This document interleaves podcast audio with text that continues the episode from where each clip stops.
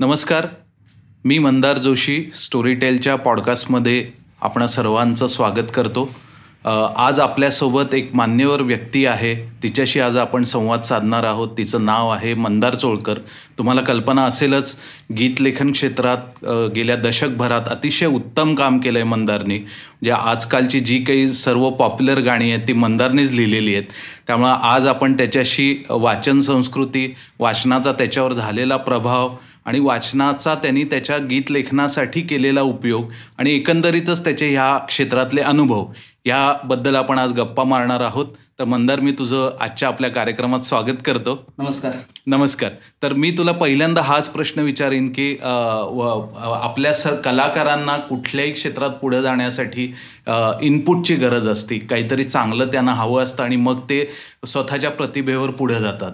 तर तुला वाचनाची आवड किंवा वाचनाची गोडी केव्हापासून लागली? ह्याच्यापासून आज आपण आपल्या गप्पांची सुरुवात करू.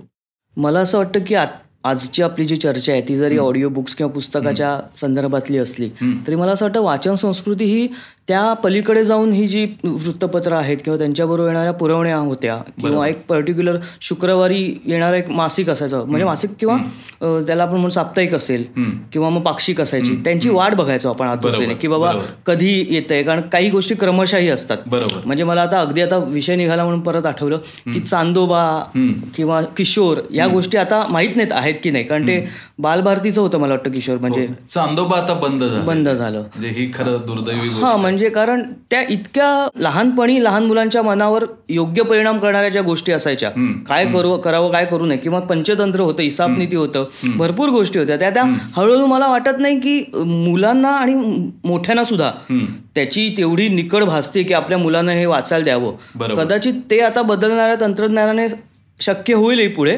पण माझ्यावर जे वाचनाचे संस्कार झाले त्या सगळ्या आपण म्हणतो की पुस्तक हा मित्र म्हटलं तर. या सगळ्या मंडळींमुळे माझ्यावर संस्कार झाले आणि जसं तू बाल्यावस्थेतून किशोरावस्थेत गेला तुला कळायला लागलं चांगलं काय वाईट काय ह्याची ती आवड डेव्हलप झाली. त्या काळातले कोणते लेखक असे होते की ज्यांचा तुझ्यावर प्रभाव पडला किंवा ज्यांची पुस्तकं आणून तू वाचायला लागलास?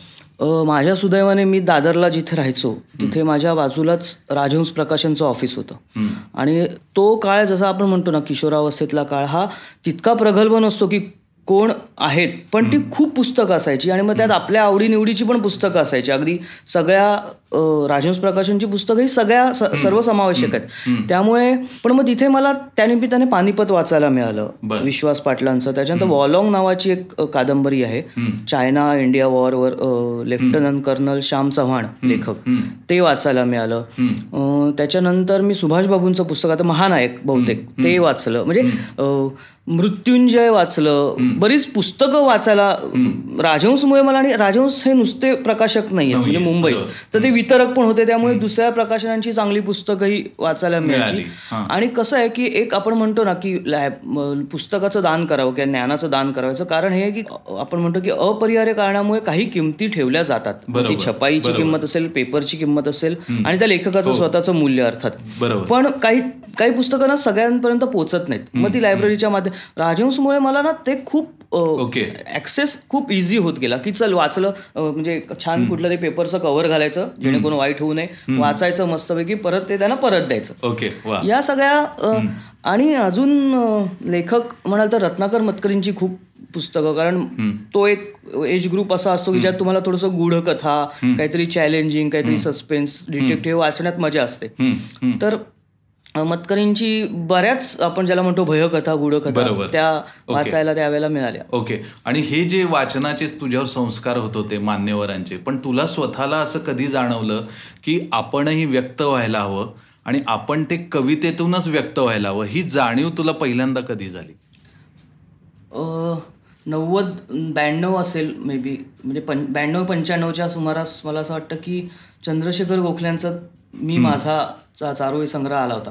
आणि ऐंशी टक्के लोक किंवा सत्तर टक्के लोकांचं प्रेरणास्थान ते असतील अशी मी हे करू म्हणजे जे कविता लिहित कारण काय असतं की तुम्हाला ना आपण एक आठ ओळी लिहू शकत नाही दहा ओळी लिहू शकत नाही आपल्याला ते नसेल कला अवगत.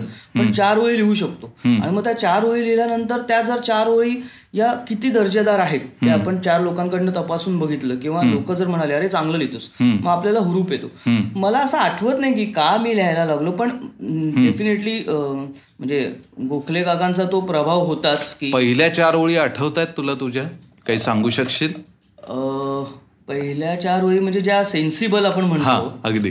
त्या होत्या अंथरुण रातराणी तारकांची रात्र आली पैंजणे वाळूत ओल्या ही कुणाची सांडलेली. वा वा. आणि ते चारोळ्यांचं थोडंसं माझ्यावर प्रभाव पडला. त्याच वेळी संतवाणी लागायचं दूरदर्शनवर. त्याच्यानंतर पुढे चॅनलची उत्क्रांती झाल्यानंतर वेगवेगळ्या मालिका सुरू झाल्या. आभाळमाय असेल वादळवाट असेल. तर ते सलग्न गीतकारांची नावं जायची.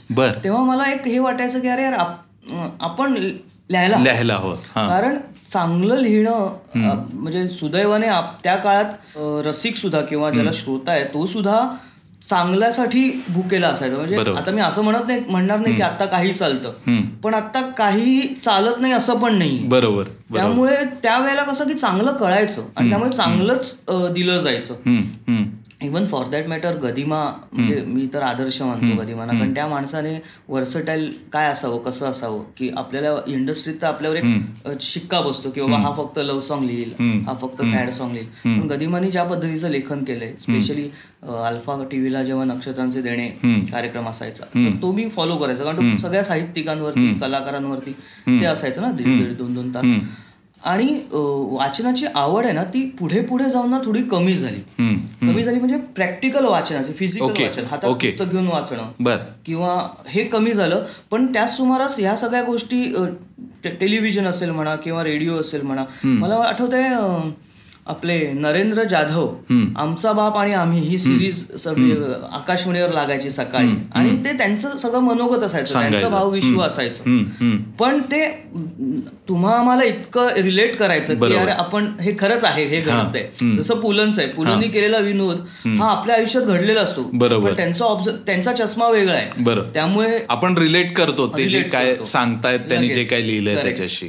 सो अशी ती म्हणजे मला लिहिण्याची प्रेरणा असंच म्हणू शकतो आपण की आपण लिहायला हरकत नाही. लिहून तर बघूया. बरोबर बरोबर. तर काय नाही लिहिणार आपण पुढे. मग तुझं प्रसिद्ध झालेलं कुठलं काव्य कधी आलं ते त्याच्याबद्दलही सांग. म्हणजे तुझ्या नावाने मंदार चोळकर या नावाने प्रसिद्ध झालेलं छापील स्वरूप. छापील स्वरूप किंवा हे नाव लोकांना माहिती झालं.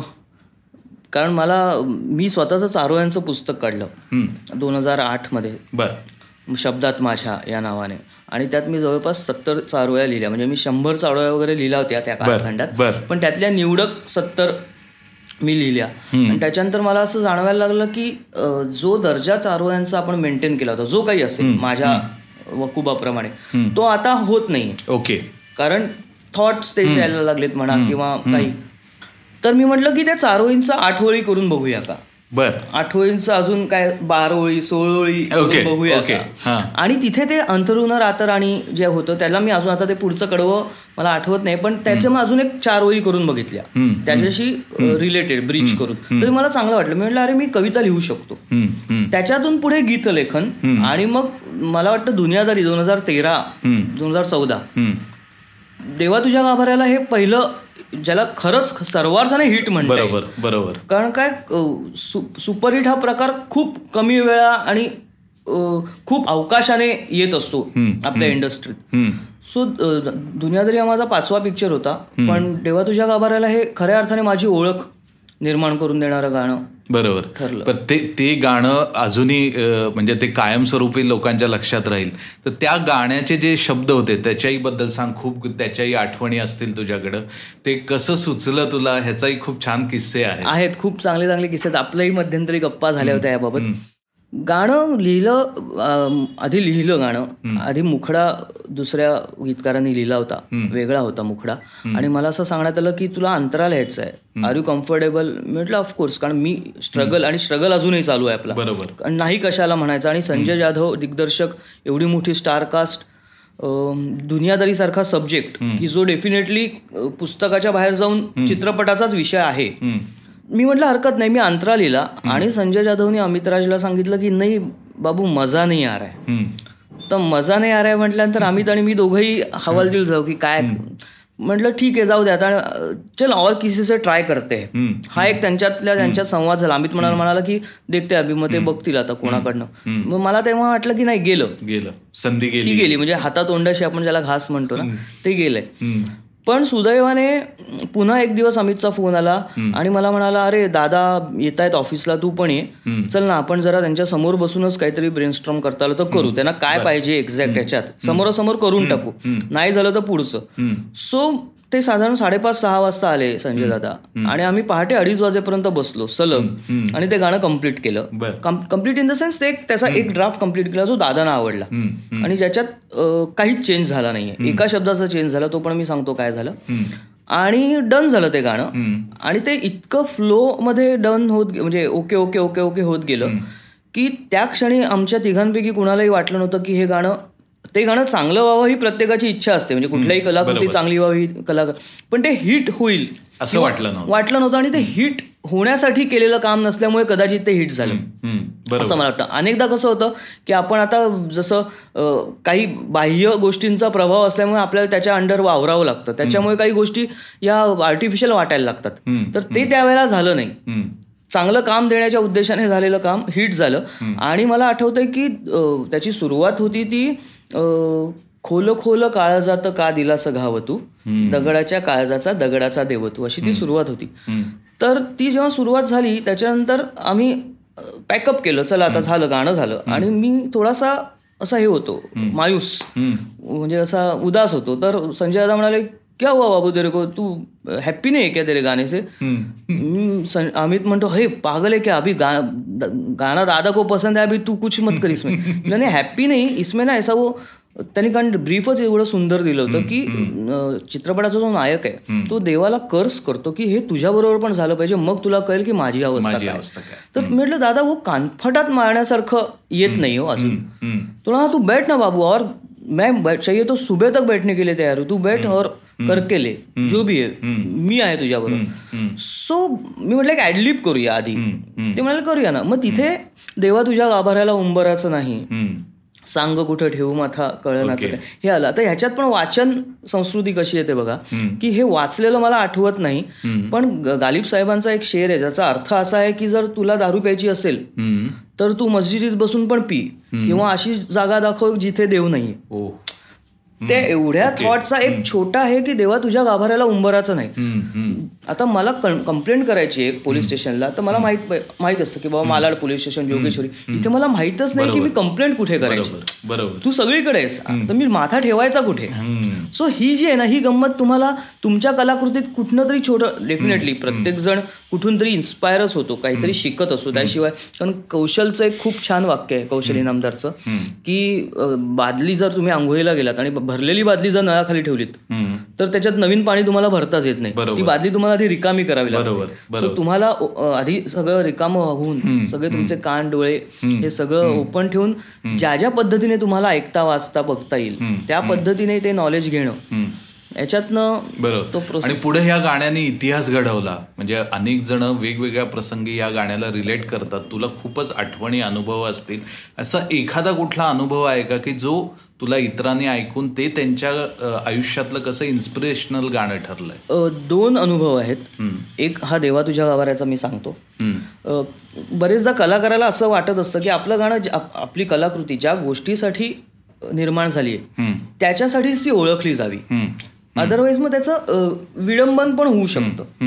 पण आणि जसं तुम्ही म्हणाल तसं बऱ्याच लोकांनी बऱ्याच रेफरन्सेसला हे गाणं यूज केलं आणि त्याचं ते त्यांच्या त्यांच्या परीने पण जेव्हा बाळासाहेब ठाकरे अ, यांचं निधन झालं होतं त्यावेळेला मला आठवतंय की बॅनर लागले होते. बर. की देवा तुझ्या गाभाऱ्याला उंबराचं नाही. लाईक इट्स हो याच्यापेक्षा तू वाईट काय करू शकतोस आमच्या बरोबर. सो त्यांनी ते त्याच्याशी रिलेट केलं. हे. खऱ्या अर्थाने त्या गाण्याचं आपण म्हणतो ना की पिक्चर मधली सिच्युएशन जरी वेगळी असली तरी माणूस स्वतःला कुठे कुठे त्या रिलेट करू शकतोस. ते एक उदाहरण आहे. आणि दुसरं उदाहरण मला अजून चांगलं आठवतंय चांगलंच. एक सतरंगीर या नावाचा माझा चित्रपट हो- आला होता. त्यात दूर राहिले गाव म्हणून गाणं होतं राहुल देशपांडेनी गायलेलं. तर आपले जे मेकअप आर्टिस्ट आहेत अतुल शिधे हम्म. त्यांचे वडील वडिलांना कॅन्सर झाला होता. बर. आणि ना ते ते अजय नाईक जो संगीतकार आहे त्याचे मित्र अतुल शिदे आणि आम- आम- आमचे सगळ्यांचे मित्रच. तर त्यांनी मला आवर्जून फोन करून एकदा सांगितलं की मंदार दूर राहिले गाव हे गाणं माझे बाबा हेडफोन लावून कंटिन्युअस मोडवर ऐकत राहतात. आणि ते काही दिवसांनी गेले. तर त्यांनी मला ह्या शब्दात सांगितलं की तुला माहितीये का की तुझ्या गाणं ऐकून माझे बाबा आणखीन काही तास आणखीन राहिले. ओ म्हणजे ते कदाचित ते ही त्यांची भावना आहे पण हे. एक आपल्याला म्हणजे एखाद्या गीतकाराला मिळालेली ही सर्वोत्कृष्ट दाद आहे. ह्याच्यापेक्षा आणखी काही म्हणजे एखाद्या पुरस्कारासारखंच आहे पुरस्कारापेक्षाही जास्त कारण हा पुरस्कार पुन्हा तुम्हालाच काय कुणालाच मिळणार. बरोबर बरोबर. आणि जसं आता आपण दुनियादारीच्या गाण्याची चर्चा केली आणि इथून तर तुझ्या तुझी कारकीर्द किंवा घोडदौड आपण सुरू झाली व म्हणता येईल. जे जवळपास गेल्या काही वर्षांमध्ये तुझे नव्वद एक सिनेमे झालेत. तर हा कस कसं वाटतो हे सगळं फिलिंग इतकं लोक आता तुझ्यावर प्रेम करतायत. नाही खूप चांगलं वाटतं कारण त्या निमित्ताने खूप चांगल्या चांगल्या चांगल्या चांगल्या लोकांबरोबर काम करायची संधी मिळाली.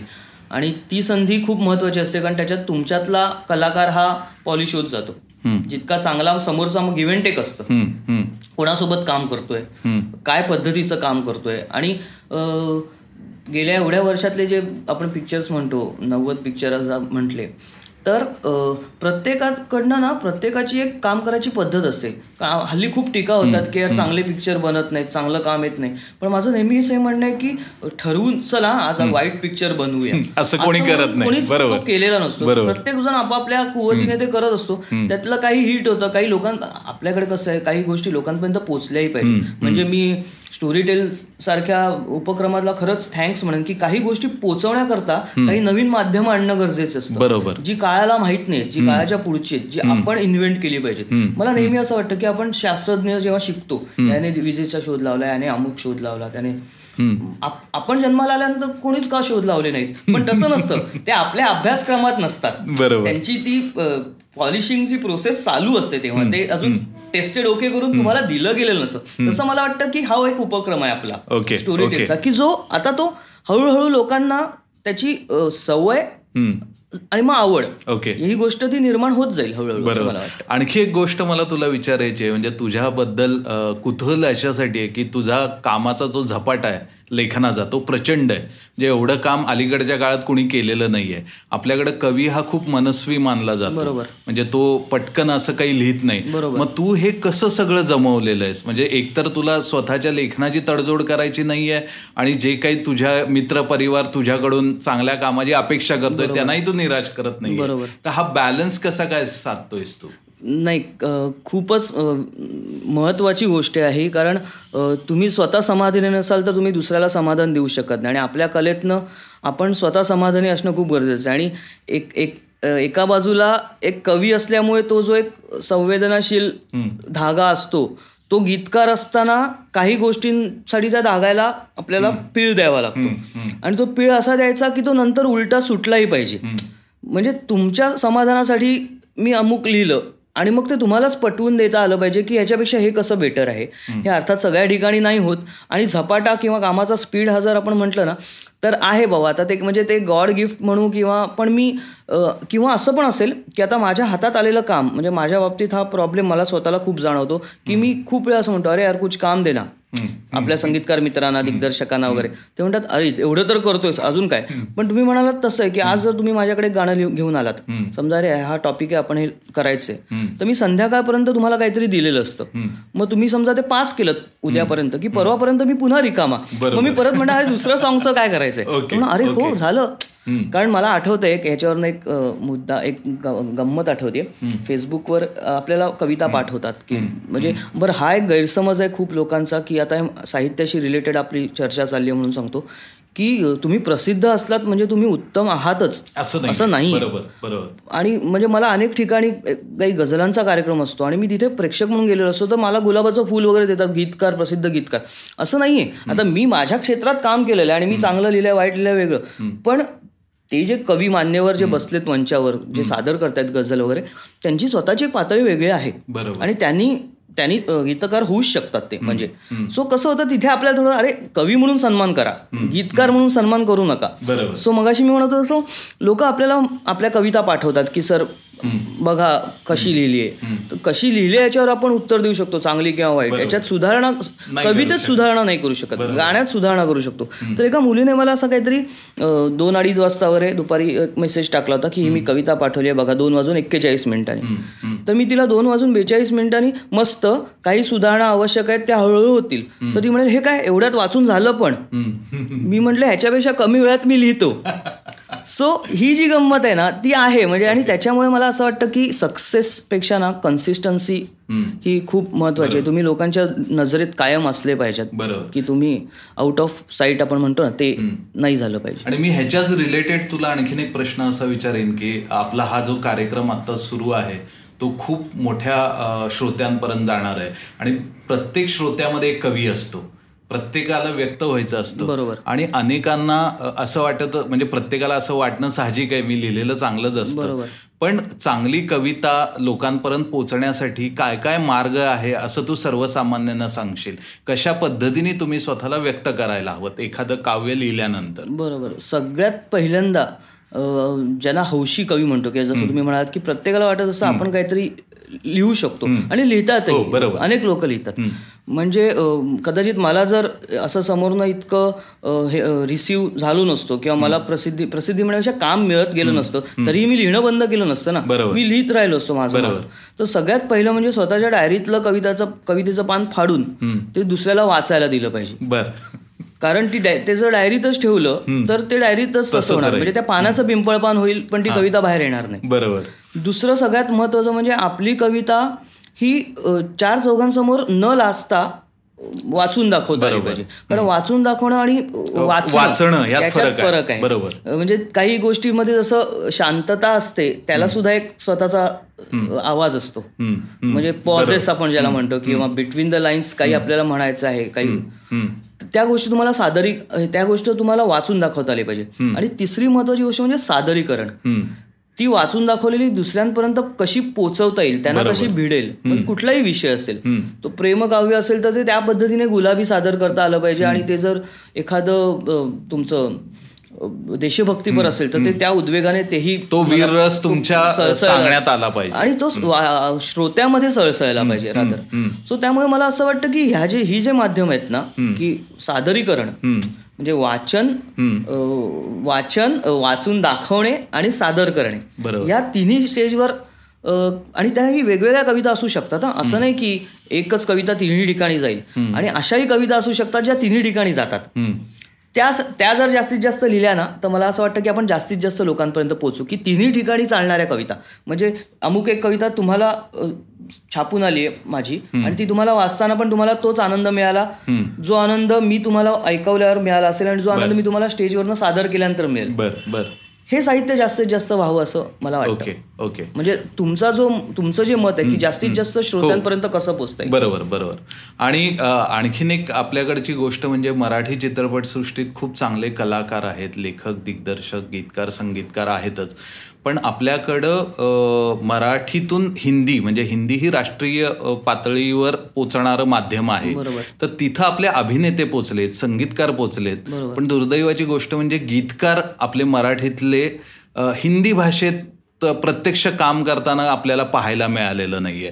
तर तुझा भविष्यामध्ये तसा प्रयत्न राहणार आहे का? स्वतःची ओळख राष्ट्रीय पातळीवर किंवा त्याच्याही पलीकडे नेण्यासाठी तू काही प्रयत्न करणार आहेस का? हो नक्कीच. म्हणजे रादर एक घडली एक गोष्ट घडलेली पण आहे घटना. दोन हजार सतरामध्ये सरकार थ्री नावाचा चित्रपट आला होता रामगोपाल वर्मांचा. त्याच्यात एक शक्ती नावाचं माझं गाणं आहे. पण मला तरीही आवर्जून हे सांगावं असं वाटतं की आज मराठीत मंदार जोळकरला एक आपण म्हणून नाव आहे किंवा एक मंदार जोळकरची गाणी आज लोक ऐकतात. तर ती का ऐकतात? तर मला असं वाटतं की ती त्या सगळ्या परि परिमाणांवर खरी उतरलेली आहेत. की एखादं चांगलं गाणं असण्यासाठी त्यातले शब्द काय कसे असावेत त्यांची निवड कशी असावी आशय कसा असावा आणि भावना कशा व्यक्त केल्या जाव्यात. मला असं वाटतं की ह्याच्यासाठी ना मला मी माझ्या पुरतं म्हणतोय. बाकी गीत मराठी गीतकारांचा मला सांगता येणार नाही. की तो अभ्यास अजून खूप गरजेचा आहे. कारण राष्ट्रीय पातळीवरची आपण भाषा जेव्हा म्हणतो ना तेव्हा आसाम मधल्या माणसाला पण तुम्ही लिहिलेलं तेवढंच आवडलं पाहिजे. फक्त माझ्या आईला माझ्या बायकोला आणि तुम्हाला आवडून ते चालणार नाहीये. का तर तुम्ही माझ्या मंदार चोळकर आहे म्हणून प्रेम करताय. बरोबर.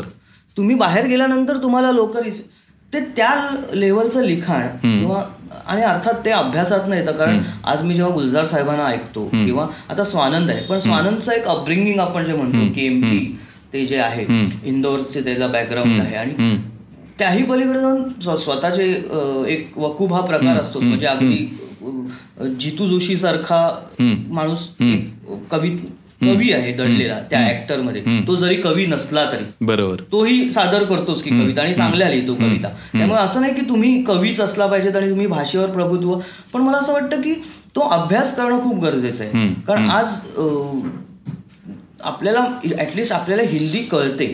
लिपी सेम आहे.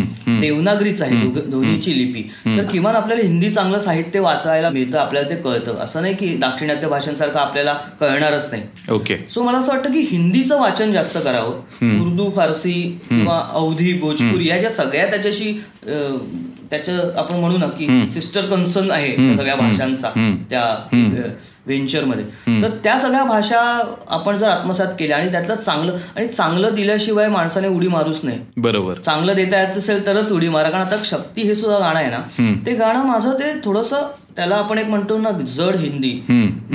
देसी घी वाला हिंदी ज्याला म्हणजे शक्ती है शक्ती है विश्व की उत्पत्ती है.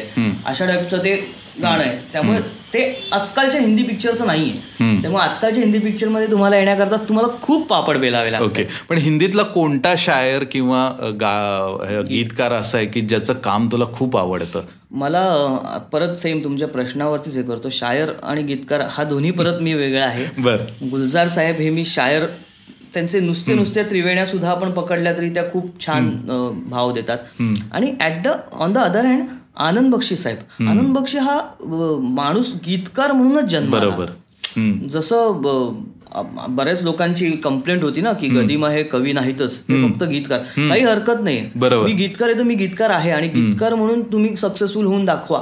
ही जे आहे ना आणि गदिमा हे कवी होते ते महाकवी होते हे सांगायची गरज नाही. पण लोकांचे जे आक्षेप असतात त्याच्यावर हेच उत्तर आहे की गीत मला असं वाटतं की प्रत्येक कवी हा गीतकार होऊ शकत नाही. पण प्रत्येक गीतकाराने कवी हे असलं असतोच. बरोबर. त्यामुळे गुलजार साहेब आहेत जावेद साहेब आहेत. मला इवन आता इर्शाद कामिल त्यांचं पण लिखाण अमिताभ भट्टाचार्य आवडतात. मला अजून सांगायचं स्वानंद आवडतो. बक्षी साहेब आवडतातच. बर बर बर. ही सगळी तुझी हो म्हणजे आवडीची किंवा आदर्श स्थान सुद्धा आपण म्हणू शकतो. आणि हा आदर्श स्थानाचा जो प्रकार आहे ना मला असं वाटतं की आता समजा तुम्ही मला एक कविता ऐकवलीत आणि ती मला आवडली मला ती भावली. आणि ती मला आपलीशी वाटली तर त्या क्षणाला ना तो समोर त्या क्षणाला तो माणूस माझा आवडता कवी बरोबर कारण का तुम्ही कलाकृतीप्रमाणे कलाकाराला मोजू नाही शकत. उद्या होऊ शकतं की मी आता नव्वद पिक्चर केले त्यातली किती नव्वद पिक्चर मधली किती गाणी लोकांना बरोबर बरोबर. काही कामं ही काही कारणांमुळे बाहेर आली नसतील काही कामं ही सगळ्यांना आवडली नाहीत म्हणून बाहेर आली नसतील. त्यामुळे मी केलेलं प्रत्येक काम एखाद्या कलाकाराने केलेलं प्रत्येक काम हे उत्तमच असेल. असं गरजेचं नाहीये. त्यामुळे आदर्श म्हटलं तर त्या त्या कलाकृती आदर्श आहेत माझ्यासाठी. पण मंदार आता काळ झपाट्याने बदलतोय तंत्रज्ञान आपल्याकडे आलेलं आहे लोकांच्या आवडीनिवडी बदलत आहेत मोबाईलचं आक्रमण इतकं आपल्यावर झालंय की आपण वाचायला विसरलेलो आहे. तरुण पिढी तर मोबाईलवरच सगळं हे करते तर ह्या सगळ्या आजच्या तंत्रज्ञानाच्या घडामोडींमध्ये तू हा जो आपण उपक्रम सुरू केलाय त्याच्याकडे कसं बघतोस? किंवा त्याचा या वाचन संस्कृतीला कसा फायदा होईल असं तुला वाटतं? खूप जास्त याचा फायदा होईल असं मला वाटतं. कारण मी आपल्या चर्चेच्या सुरुवातीला जे म्हटलं होतं की एक माझा एक मधला काळ जो होता ज्याच्यात माझं वाचन कमी झालं. काही कारण असतील त्याला. आणि मग त्याच्यानंतर टेक्नॉलॉजी टेलिव्हिजन रेडिओमुळे जसं परत आपण गोष्टी ऐकत गेलो तर तो जो माझ्या एक आपण म्हणू उभरत्या वयातला जो माझा एक वेळ वाया गेला ना जो जवळपास पाच ते सहा वर्षाचा काळ वाया गेला खरं बघायला गेलं तर. तो आता ह्या उपक्रमामुळे किंवा ह्या टेक्नॉलॉजी जी आपण आता डेव्हलप करतोय ती आत्ताची जी पिढी आहे ना त्यांचा तो वाया जाणार नाही. बिकॉज मी कानात हेडफोन्स घालून मी गाणी ऐकतो. तर मग मी कथाकथन ऐकत नाही का? तर मी ऐकतो. मग ते कथाकथन अनेक वेळा आपलं असं झालंय की पुलंच्या कॅसेटच्या कॅसेट आपण पारायण केलेली बरोबर. का तर तेव्हा आपल्याकडे दुसरं काही उपलब्ध नव्हतं. म्हणजे अनेक खूप चांगल्या चांगल्या गोष्टी असतील पण ते उपलब्ध नव्हतं. आणि दुसरी गोष्ट म्हणजे ते मांडण्याची पद्धत. आज जेव्हा बाबासाहेब पुरंदरे जेव्हा शिवाजी महाराजांबद्दल बोलतात ते जे ऑडिओ आहे ते ऐकताना ते ऐकलं ऐक ऐकवतं आपल्याला. ते वाटतं की येस आपण तिथे उभे आहोत गडावर. तर ते माध्यम तेव्हा त्या काळात इतकंसं आपलंसं झालं नव्हतं. प्रेक्ष श्रोत्यांच्या माध्यमातून आपण म्हणतोय. तर ते आता या निमित्ताने होत आहे जास्तीत जास्त पुस्तकं जास्तीत जास्त विषय आणि जास्तीत जास्त चांगल्या पद्धतीने केलेली सादरीकरणं. ही खूप महत्वाची गोष्ट आहे. कारण मला जर तुम्ही जे बोलता त्याच्यात इंटरेस्ट असेल तर मी तुमचं पुढचं बोलणं ऐकणार. बरोबर. म्हणजे मला अनेक ठिकाणी कविता सादरीकरणाबद्दल जेव्हा म्हणजे मी एक दोन ठिकाणी जेव्हा बोललो तेव्हा मी एखादी कविता जेव्हा एखाद्या कवितेबद्दल भाष्य करतो तेव्हा समजा माझी समजा स्वतःची एखादी कविता आहे. की लाट आली लाट आली काळजाच्या आधारे. ती जर मी लाट आली लाट आली. तर तो माणूस ऐकणारच नाही. लाट आली लाट आली काळजाच्या आत आली पापण्या गेल्या तड्या सो हे जे आहे ना हे सादरीकरणाचं माध्यम आज ह्या उपक्रमाच्या माध्यमातून म्हणा किंवा या टेक्नॉलॉजीच्या माध्यमातून म्हणा ऑडिओ बुक्सच्या हे तुम्हाला लोकांपर्यंत नेतं. आज मी ठरवून पण पुस्तक वाचताना माझा डोळा लागू शकतो. मी थकलो असेल तर. पण मी जर ऐकत असेल तर काही कुठलाही विषय. तर मी ते स्टडीज नेल्याशिवाय थांबत नाही. जर ऑडिओ असेल तर. आणि कसं आहे की हे एक ज्ञान आपण म्हणतो ज्ञानेंद्रिय. प्रत्येक ज्ञानेंद्रियाचं वेगवेगळं एक काम आहे. आणि श्रवण ऐकणं हे जे आहे ना ते तुम्ही जितकं ठासवाल तेवढं ते तुमच्या तुम्हाला भिंत बरोबर. पण मंदार खूप आपल्या आजच्या गप्पा रंगलेल्या आहेत. असंच आपल्याला आणखी बोलावं असं वाटतं पण कुठल्याही गोष्टीची आपण मर्यादा ठेवली पाहिजे. पण मला असं वाटतं की आजच्या आपल्या ज्या गप्पांची मैफल आहे त्याचा समारोप आपण तुझ्या एखाद्या गाण्यानेच करूया. तर मला वाटतं की तू एखाद्या तुझ्या तुला जे वाटतंय की ज्या गाण्यातून व्यक्त व्हावं ते व्यक्त करून आपण थांबूया. गाण्यातून? अरे बापरे. तुझं कुठलंही एखादं गीत असेल की जे किंवा एखादं काव्य असेल चालेल ना. तेही तू सांगायला हरकत नाही छोटीशी कविता आहे ती सादर करतो. सगळ्यांनाच सगळं कळत असतं आणि मिळत असतं. तर काय हवं होतं? सगळ्यांनाच सगळं कळत असतं आणि मिळत असतं. तर काय हवं होतं? का ऐकल्या असत्यात तुम्ही माझ्या कविता? किंवा मी आनंद घेतला असता तुमच्या कलाकृतींचा? का फिदा झालो असतो मी नासिर साहेबांच्या अदाकारीवर किंवा जॉन अब्रामच्या व्यक्तिमत्वावर? यशाच्या शिडीच्या सर्वोच्च पायरीवर उभ्या असलेल्या प्रतिस्पर्ध्याच्या विजयाचं का वाटलं असतं मला अप्रूप आणि कदाचित कौतुकही? आणि का वाटली असती त्याला भीती पुढे पायरी नसल्याची आणि मागे मी असल्याची? खरं आहे सगळ्यांनाच सगळं कळत असतं आणि मिळत असतं. तर काय हवं होतं? वा मंदार तुझ्या ह्या कवितेतूनच तू आजचा का आघाडीचा गाय गीतकार आहेस हे कळतंय आपल्याला.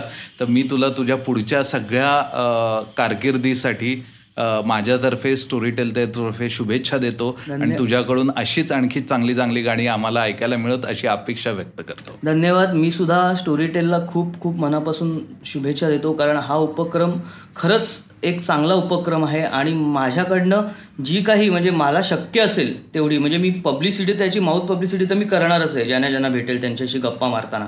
त्या व्यतिरिक्तही माझ्या अनुभवातनं किंवा माझ्या असण्यामुळे स्टोरीटेल उपक्रमाला जो काय जी काही मदत होणार असेल त्यासाठी मी तयार आहे. धन्यवाद. धन्यवाद.